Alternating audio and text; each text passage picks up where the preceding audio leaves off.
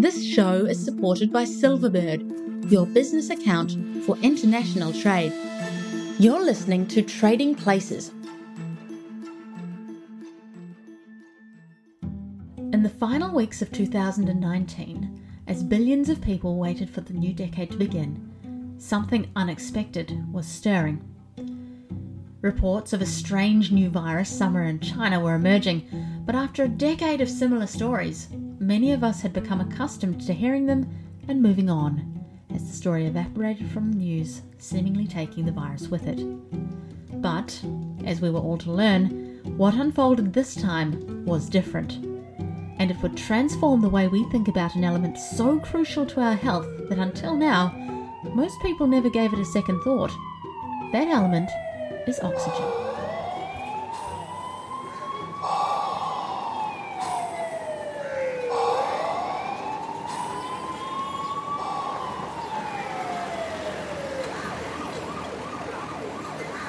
I think it'll be very difficult for any Indian to forget about it because, like, India is a big country, there's a lot of people, and uh, I can't remember the last crisis that happened panned across the entire length and breadth of the country. That was the entire country was gripped in fear.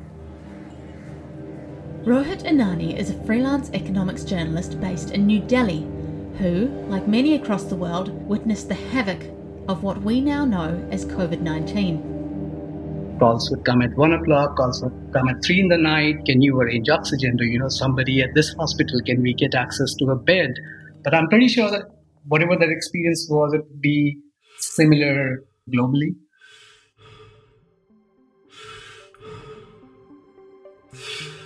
We have a new name for the coronavirus. The World Health Organization has officially called it COVID 19. A SARS like virus, which has infected hundreds in China, has now reached the United States. India's coronavirus pandemic continues to worsen by the day. Across China, disturbing videos on social media appear to show the extreme measures taken to control the outbreak.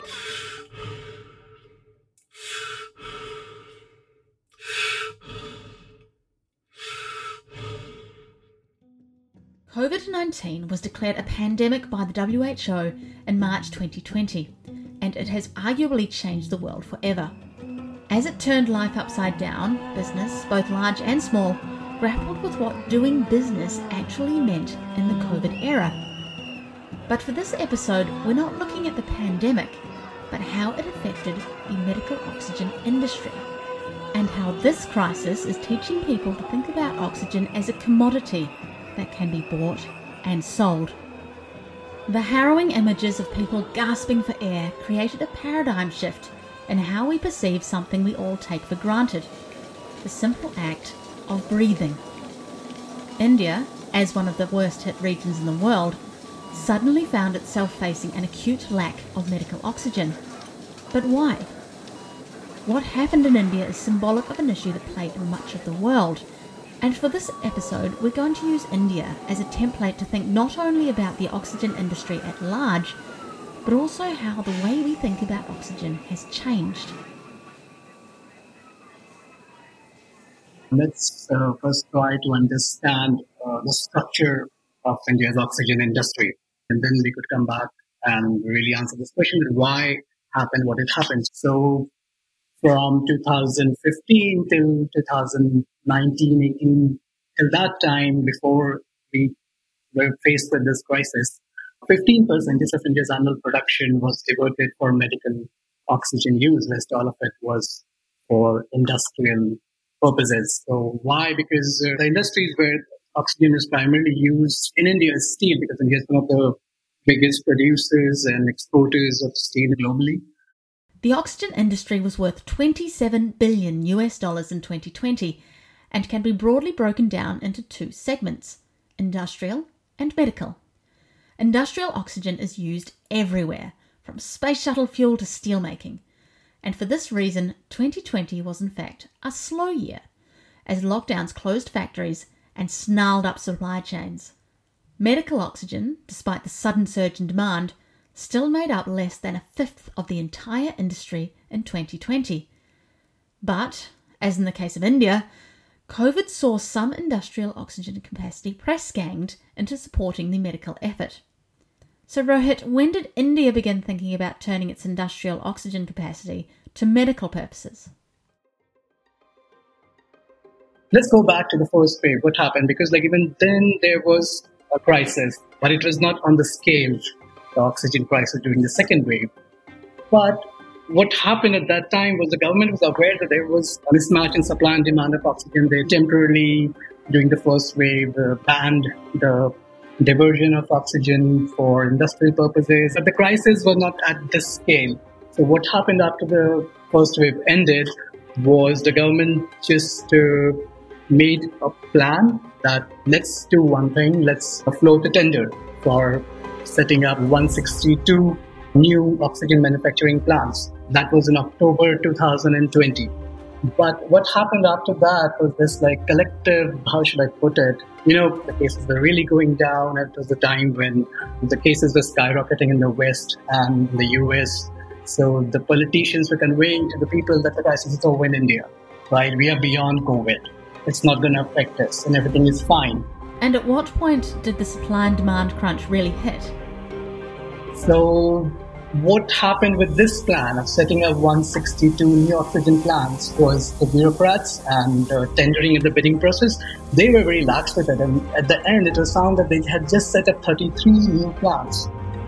And uh, then came April, and the second wave was uh, really, really spreading too fast and the cases were doubling, tripling every week, every three weeks, and that was the point where they realized that there was a huge mismatch between supply and demand. As COVID spread across the world at an alarming rate, governments scrambled to increase their medical oxygen capacity to make up for the shortfall. And as logical as this sounds, it was only, as we'd learn, part of the solution. This is where logistics enters the story.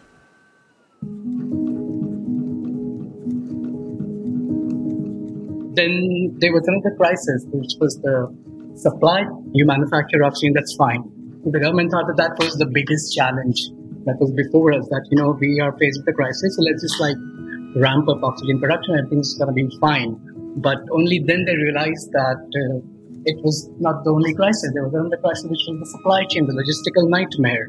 And all of a sudden, like within a matter of a week or two, they were faced with this uh, problem wherein they were required to use the same supply chain infrastructure and then supply oxygen 10 to 12 times of the normal demand to not just like one place, but like not 20, 25 different states of this country.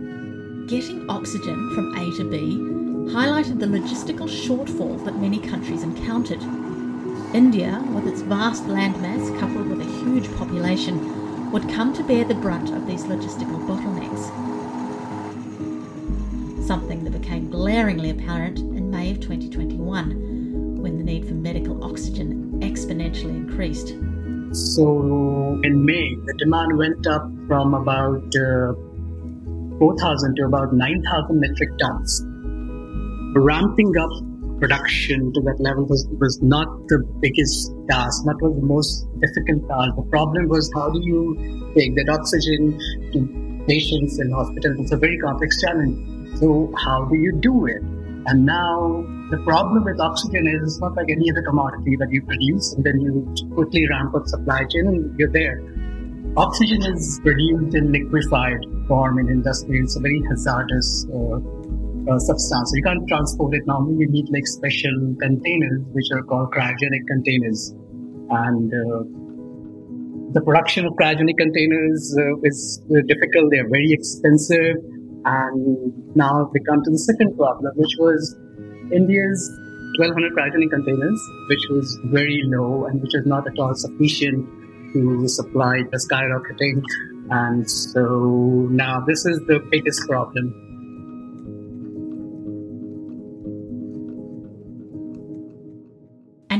Happened next played out across our screens globally. Every bed on this ward has someone suffering from COVID 19, and these are the less seriously ill, yet they still require 24 hour care seven days a week. Unfortunately, in the face of a crisis, the virus is choosing too much of our future right now. But obviously, I don't believe in vaccines and pills and stuff like that don't in general. Believe in vaccines? No, no. Of course you do. Don't be ridiculous. In an age of instantaneous media, the world got to see what not having oxygen looked like in all its grisly detail. And it could be argued that this perceived lack of oxygen and the fear of being next contributed to a change of perception about oxygen's real dollar value, too. So, this behavioral change hasn't happened overnight. It was a very gradual understanding among a lot of people who were, of course, witnesses of the crisis. They saw what was happening, they saw the panic of uh, what happens when there's a crunch in oxygen and how important it is. So, from just taking the idea of oxygen as something uh, that is essential or that is something only uh, required by, say, people who have terminal illness or, say, severe asthmatic uh, patients, I think there has been an understanding among a lot of people after they were coming out of this crisis that they've started treating oxygen as an essential medicine. If not all, then like a lot of them. So, yeah, there has been a lot of demand for oxygen cans. There has been a lot of demand for oxygen concentrators. That market has seen a considerable increase compared to what it was, say, pre COVID. Right. The volumes are low, but still, there's been a lot of demand. There has been a behavioral change. People are stocking up oxygen concentrators at home now. Crunches in oxygen supply combined with the fear of the unknown did indeed have a huge effect on another kind of oxygen industry the supplemental oxygen market, which covers an array of products. The market for cheaply made concentrators boomed across the world in 2020, but the business opportunities associated with supplemental oxygen were already making inroads well before the pandemic. In the heart of Delhi's main airport is an oxygen bar run by Ariver Kumar and his associates. They set up the business in 2019, having been inspired when traveling in the US. I was in Vegas and we were just like roaming around and we saw uh, these oxygen bars like popped up everywhere. So I just thought that, you know, why not um, have something like this in India? Because, you know, India is an evolving market and uh, people are willing to try something new. And what was the reception like when you opened your oxygen bar? The initial two to three months, we were in a gray area. We didn't exactly know how it's going to like perform and if it's even going to work and things like that because it's a very new concept for India, you know, to to go to an oxygen bar. Yes, initially it was like a little hard. It was difficult to explain to people what it was, how it works, what are the benefits, and things like that, because it's a very new concept for India, you know, to to go to an oxygen bar. But then slowly, you know, we we kind of got some Instagram influencers and bloggers involved, and we kind of spread awareness about the concept and where it's at and things like that. And then it kind of uh, picked up significantly uh, because it turned out to be a very fun concept and uh, a place to go to just, just chill and have a relaxing time. So, when you say picked up, what sort of numbers are we talking about? Given the fact that we were getting the decent traction, I would say like ranging from 50 to yeah 70 people a day. Do you remember how you felt that first time in Las Vegas when you tried it? How did it how did it feel in your body? You know, I know that this is not to cure any medical disease or for any medical illnesses and things like that. This is more of a recreational and fun sort of a concept like going to a spa for relaxation. So we just tried it. I, I felt energized. I felt stress free. We had some different essential oils that were in the oxygen bar, like eucalyptus, which helped with like sinuses, and cinnamon, which helped with like energy and things like that. So yeah, it's like an overall feeling of relaxation and well-being. So I just thought that it, it would be fun to do something here. And how do people take the oxygen in your bar? Do you just go into a room and you flush it full of oxygen or do you use canisters? How do they do that? So we have these machines called oxygen concentrators.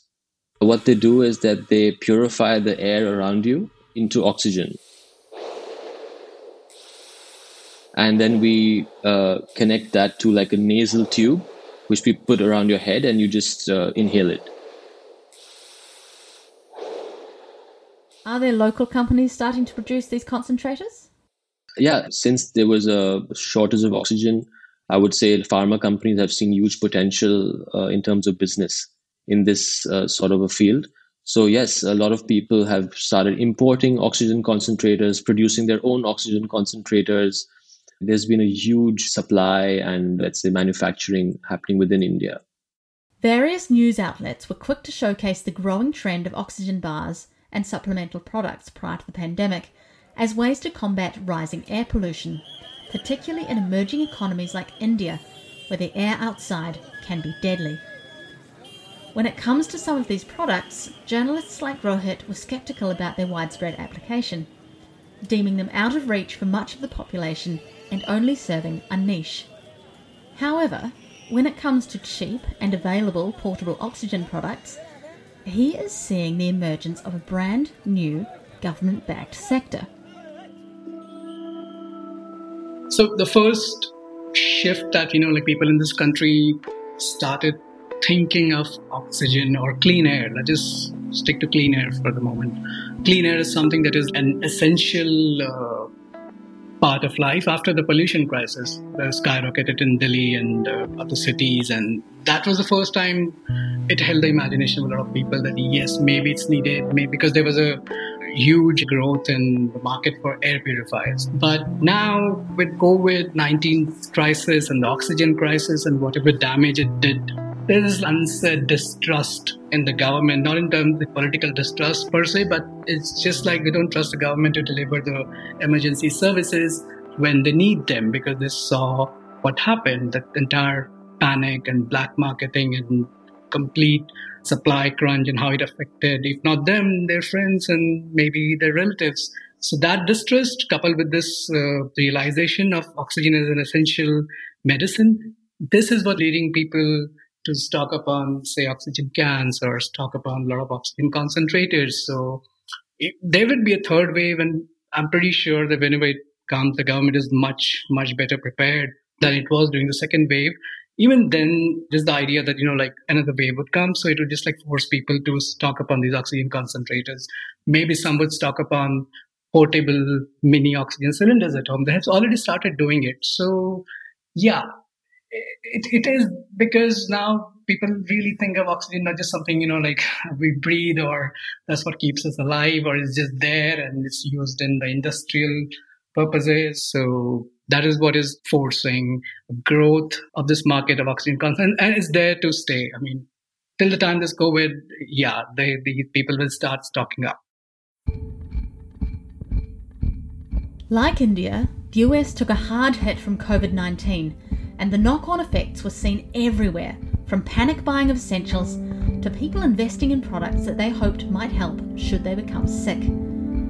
Like Rohit said, oxygen was starting to be considered an essential medicine in the eyes of many people for the first time. As the world started perceiving oxygen in a different way, companies that made supplemental oxygen products found themselves in brand new territory.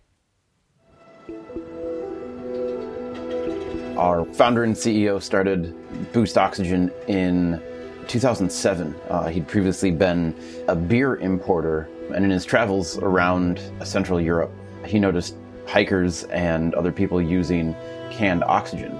And so he thought this could really take off in the Rocky Mountains and around Denver and Colorado, especially in places like Breckenridge and Aspen. Mike Grill is the e commerce and digital marketing manager of Boost Oxygen a Connecticut based supplemental oxygen provider that has seen huge growth. For Boost, COVID had a substantial effect on their business, one which resulted in lasting changes. So, when COVID hit, there wasn't necessarily a specific use that we could point to and say, this is why people are buying Boost. I think it fell into several different categories, being peace of mind for people who were quarantined and didn't know when they could get to their doctor to being a, a recovery tool for people who were you know now stuck inside or trying to recover from any number of illnesses to being something that even you know people who are preparing for the worst are are stocking up on just because you don't know what's going to happen. Do you think there's been a perception change of the value of the commodification of oxygen? From something that you don't think about to something that I might need to go out and buy it. Probably to some extent. But I also think that there are lots and lots of other factors that go into that as well. I think air quality plays a huge part in that similarly. where you have, especially in the US, uh, the last couple of years, we've had terrible fire seasons. So when somebody on the East Coast is smelling smoke and dealing with the smoke that fires on the West Coast have generated, air quality is very much top of mind. So yeah, I, and I think with the kind of older demographic, there is kind of an automatic knowledge of like, okay, oxygen. This is going to be good for me. It's not going to be harmful. It's more readily accepted. The perception that breathing high concentration oxygen has health benefits is not new. After all, if breathing regular oxygen keeps you alive, surely breathing more oxygen is even better for you. Claims of better sleep, improved sports performance, and even a hangover cure are made about high concentration personal oxygen. There is little research that bears out any of these claims. But in a world where the worried well are seeking every health edge they can, a lack of hard evidence isn't stopping people believing that a small hit of near pure oxygen will give them the buzz they need to get through the day. Add into that mix a virus that throttled sufferers' very ability to breathe, and you have an industry ready to fly. So, talk me through when COVID was really starting to impact the US. What did this mean for Boost in business terms? We essentially sold through all of our inventory, which is usually three to six months worth of inventory in three days. And since then, we've been meeting demand, and it just it keeps going upwards. That sounds like a lot of demand. Do you have a lot of competitors in this market? We have between three and four competitors domestically, with only one of them being serious. But we do have between 95 and 97% market share. I think we're in 50 different countries right now. So we are the industry leader by a large margin. But in the last couple months, we've seen a couple more mounted efforts from some of our competitors, especially on Amazon since the start of COVID. Um, it's a pretty difficult market to just step into. and there are a lot of rules and regulations that are make it really hard to just can oxygen essentially. I'm trying to imagine how do you go about making canned oxygen? So we get our oxygen from a gas company called Airgas. They do uh, all sorts of uh, different compressed gases, including welding oxygen and aviators breathing oxygen, which is what boost oxygen is. So we get it in essentially large tanks and put it in smaller cans on an assembly line where we then seal a valve and snap a mask on top. We then hermetically seal it to make sure that there, there isn't anything coming into contact with the mask before the consumer buys it. I believe you used to hire contract fillers to do your canning, but now you do it yourself. Is that right? We started filling our own cans in, I believe, May of this year. And it's always been uh, part of the plan is to uh, fill our own cans. It gives us uh, not only more control of our production, but it also gives us um, the ability to kind of do a bit more. Um, so we've started white labeling cans for large events or um, people's weddings at altitude. What sort of regulations do you need to comply with in order to sell into other countries? It all depends on the country. So we have different registrations in several different countries, kind of FDA equivalent registrations where we're maybe a monitored product, I guess, just because it's a oxygen isn't necessarily a controlled substance, but it's a, I guess I would say a monitored substance because supplemental oxygen is still a relatively new category, whereas medical oxygen has a long history. Is this a protected market, or because of the growth over the last year, are there innovations coming that will change it? And if so, what kinds of innovations? I mean, every market is protected until it isn't. Um, it's it only takes one person to figure out how to do it. But I think there are there are plenty of innovations that are coming in. I believe last year one of the bigger tech companies showed a concept for a pen size oxygen concentrator. So something like that would be incredible, where people who are on medical oxygen or have to carry around an oxygen concentrator, which is the size of and weight of like several bricks, if you can just use something that's the size of a pen, that would be huge. And it, it's absolutely something that could disrupt the supplemental oxygen market. But yeah. Health and wellness were already a preoccupation for the world's middle classes before the pandemic started. But today, that concept now extends to the quality of the oxygen going into our bodies too. Rising air pollution, and then the horrifying reality of a virus that literally stopped people from being able to breathe, has forced many to look inward and question a lot of what they may have taken for granted about oxygen. If the numbers are to be believed, the medical and supplemental wellness oxygen industry seems to be one that has an upward growth trajectory. Because not only is it truly essential to life, the problems that are triggering rising demand only seem to be increasing. Thanks for listening today. I'm Rachel Williamson, and you've been listening to Trading Places.